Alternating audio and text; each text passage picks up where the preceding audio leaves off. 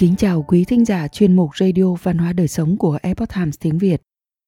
Hôm nay, chúng tôi hân hạnh gửi đến quý thính giả bài viết của tác giả Tống Bảo Lam có nhan đề "Hiện thực và mộng cảnh giao nhau, kiếp trước xuất gia làm tăng, kiếp này nhập thế làm quan. Bài viết do Xuân Hoàng biên dịch theo bản gốc lấy từ Epoch Times Hoa ngữ. Mời quý vị cùng lắng nghe. Vào thời nhà Thanh, có một thanh niên lên kinh dự thi, ở lại qua đêm trong liên hoa cung và đã có một giấc mơ kỳ lạ.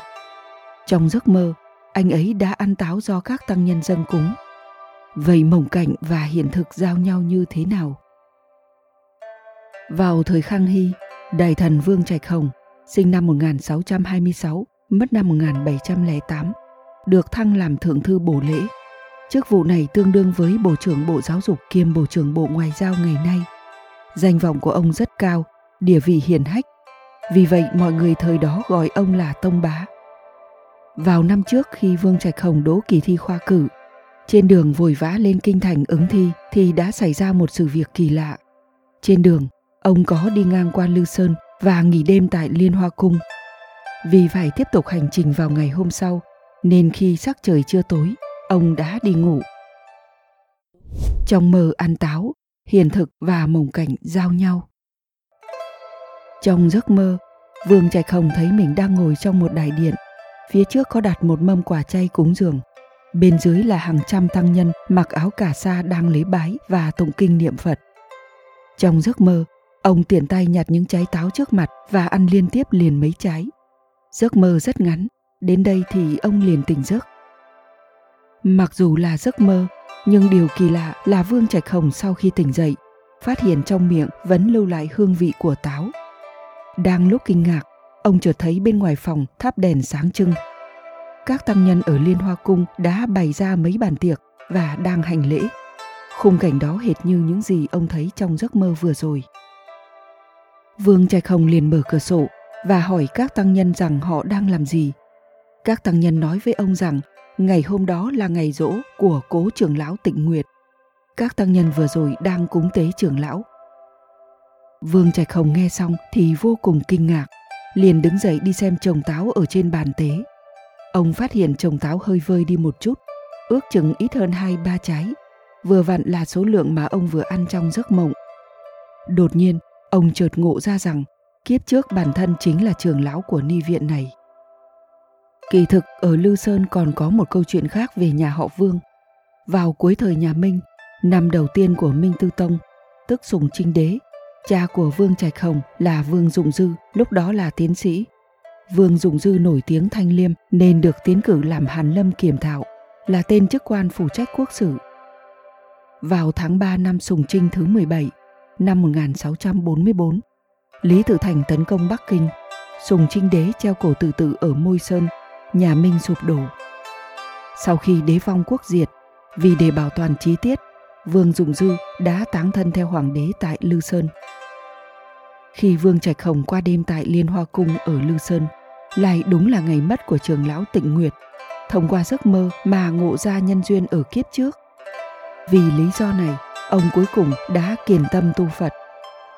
Trong câu chuyện này, Vương Trạch Hồng đã biết về kiếp trước của mình thông qua một giấc mơ.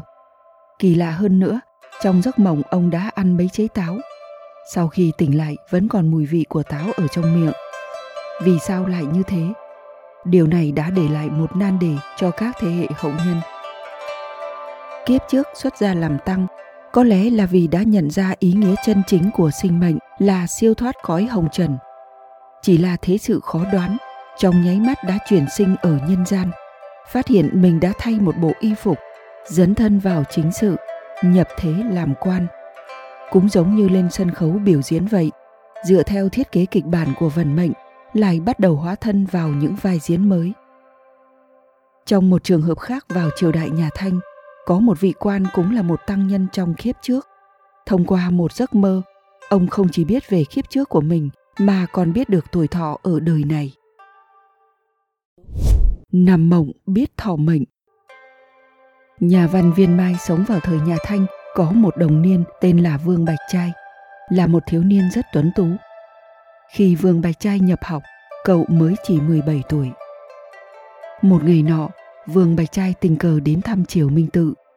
Trong chùa, nơi tôn trí chân dung của những tăng nhân các triều đại trước, Vương Bạch Trai nhìn thấy bức chân dung của một vị tăng già. Cậu bất giác dùng mình, tóc gáy dựng đứng cả lên. Sau khi về đến nhà thì cậu đột nhiên ngã bệnh. Từ đó trở đi, mỗi khi đi ngang qua ngôi chùa này, cậu không dám liều lĩnh bước vào nữa. Sau kỳ khảo thí đó, Vương Bạch Trai thi đấu vị trí tiến sĩ đệ tam danh, tức thám hoa. Đêm đó, cậu mơ thấy một vị tăng già.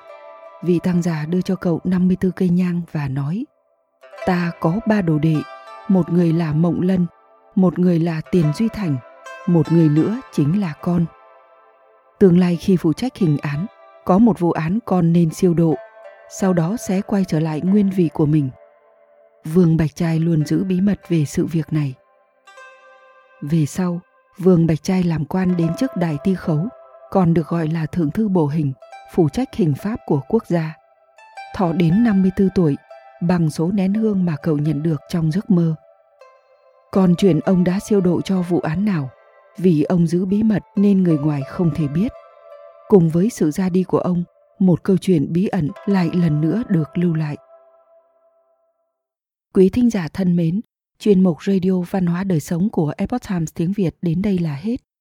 Để đọc các bài viết khác của chúng tôi, quý vị có thể truy cập vào trang web epochtimesviet.com. Cảm ơn quý vị đã lắng nghe, quan tâm và đăng ký kênh. Chào tạm biệt và hẹn gặp lại quý vị trong chương trình lần sau. Kính chúc mọi điều bình an và tốt lành đến với quý vị cùng người thân.